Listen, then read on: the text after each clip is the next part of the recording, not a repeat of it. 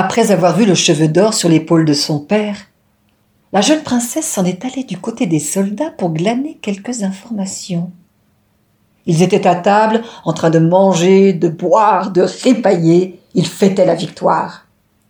Au bout de la table, il y avait le vieux soldat.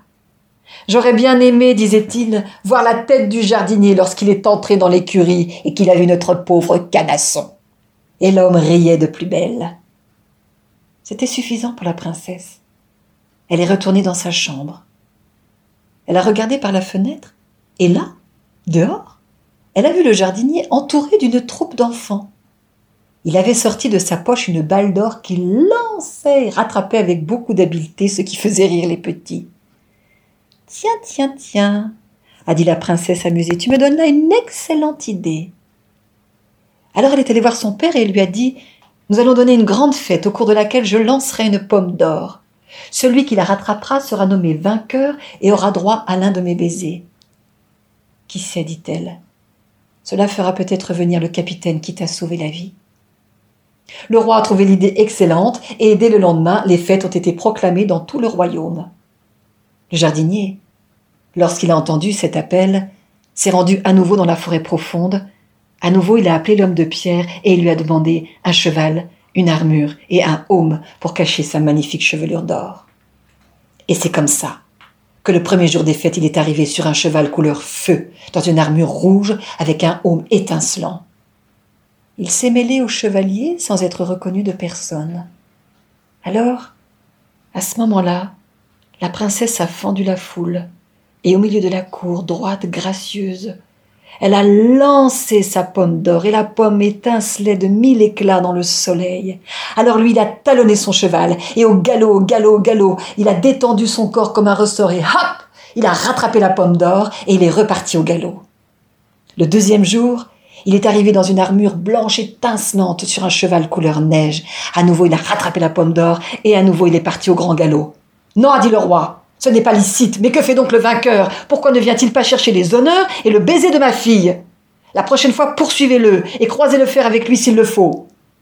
Le troisième jour, il est arrivé dans une armure noire, sur un cheval bleu nuit. Il galopait, galopait, galopait, et à nouveau il a rattrapé la pomme d'or, et à nouveau il s'est enfui au grand galop. Mais cette fois-ci, les gens du roi le poursuivaient, et l'un d'eux, plus habile que les autres, de la pointe de son épée, lui a fait une entaille à la jambe. Mais le cavalier était plus rapide que tout le monde. Il les a à nouveau encore pris de distance, mais cette fois-ci, il a perdu son aume, et ses magnifiques boucles d'or ont étincelé dans le soleil. Les gens du roi avaient tout vu. Ils sont rentrés à la cour et ils ont raconté. Alors la princesse s'est rendue dans le jardin. Et là, elle l'a vu, en train de nettoyer sa blessure, et à côté de lui les trois pommes d'or. Doucement, elle s'est approchée de lui et lui a dit Maintenant, Viens avec moi à la cour. Lorsqu'il est arrivé devant le roi, le roi a dit Il faut que tu te découvres ma présence. Le jeune homme ne pouvait plus reculer. Il a retiré son bonnet et, devant l'assemblée émerveillée, a libéré ses magnifiques boucles d'or.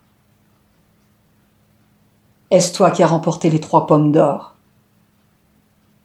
Oui, Majesté. Est-ce toi le capitaine qui est venu me relever alors que j'étais à genoux Oui, Majesté. Mais qui es-tu? Qui es-tu vraiment? Tu sais monter à cheval, tu sais te battre, tu menais une troupe d'hommes incroyables, tu es venu chaque fois sur des chevaux plus beaux, sur des armures étincelantes, qui es-tu vraiment? Mes parents sont des monarques, a répondu le jeune homme. Et puis, à voix basse, comme pour lui-même alors que personne ne l'a entendu, il a dit Mais je suis le fils d'un homme sauvage et d'une source d'or. Il me semble, a dit le roi, que j'ai une dette envers toi. Demande-moi ce que tu veux, si je peux, je l'honorerai. Le jardinier n'a rien dit, c'est la princesse qui est venue vers lui. Et elle lui a dit Si jamais tu voulais t'unir à moi, sache que je suis totalement consentante.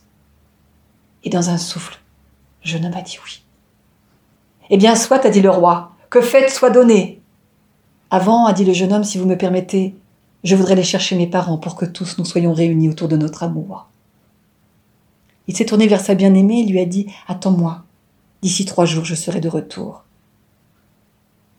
On raconte que la joie qu'ont éprouvée les parents lorsqu'ils ont retrouvé leur petit prince devenu grand a été immense. Et puis toute la cour s'est mise en route pour les noces. Mais en chemin, le jeune homme a demandé à la cour d'entrer dans la forêt profonde. Il a fait arrêter tout le monde au pied du grand rocher. Et il a appelé Homme de pierre. Homme de pierre. Alors le grand sauvage est apparu et lui a dit Que veux-tu de moi? Cette fois-ci, je voudrais que tu sois mon invité. J'aimerais que tu sois le témoin de tout ce que je vais vivre. Soit, a dit le grand sauvage, mais avant j'ai une question à te poser. Est-ce que tu es sûr que ta princesse t'aime pour ce que tu es?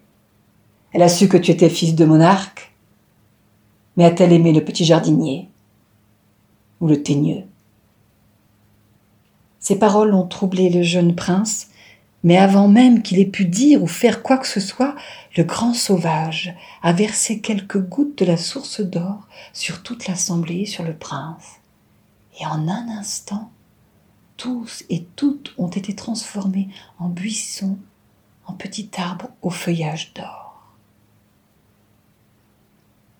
Et puis le temps est passé, et la jeune princesse ne voyait toujours pas revenir son bien-aimé. Comme c'est étrange, a-t-elle pensé?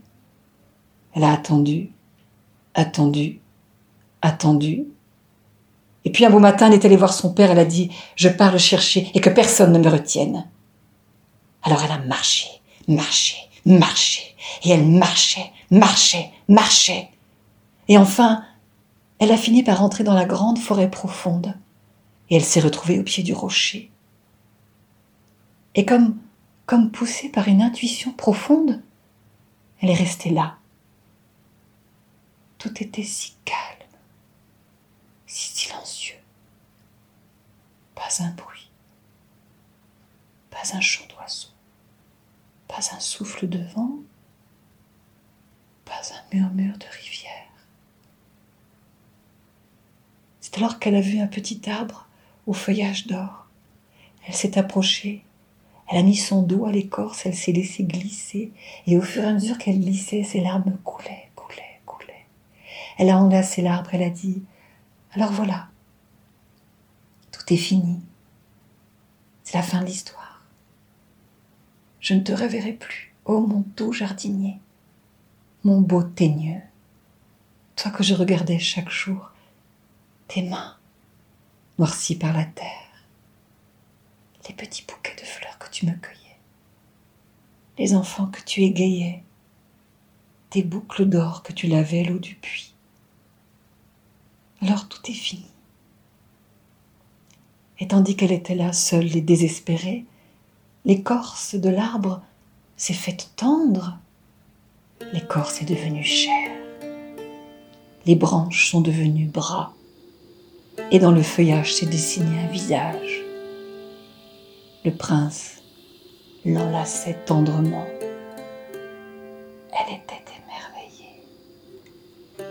Et tandis qu'il caressait doucement sa joue, il lui a dit Alors, ma bien-aimée, lequel tu préférais? Le jardinier ou le teigneux? Et dans un souffle ravi, elle lui a dit Les deux, mon capitaine. Au même moment, toute la cour a retrouvé sa forme humaine. On raconte que quelques jours plus tard, les deux-là se sont unis au pied du rocher sous le regard bienveillant de l'homme sauvage. Et au fond de la terre, tout au fond, coulait la source d'or.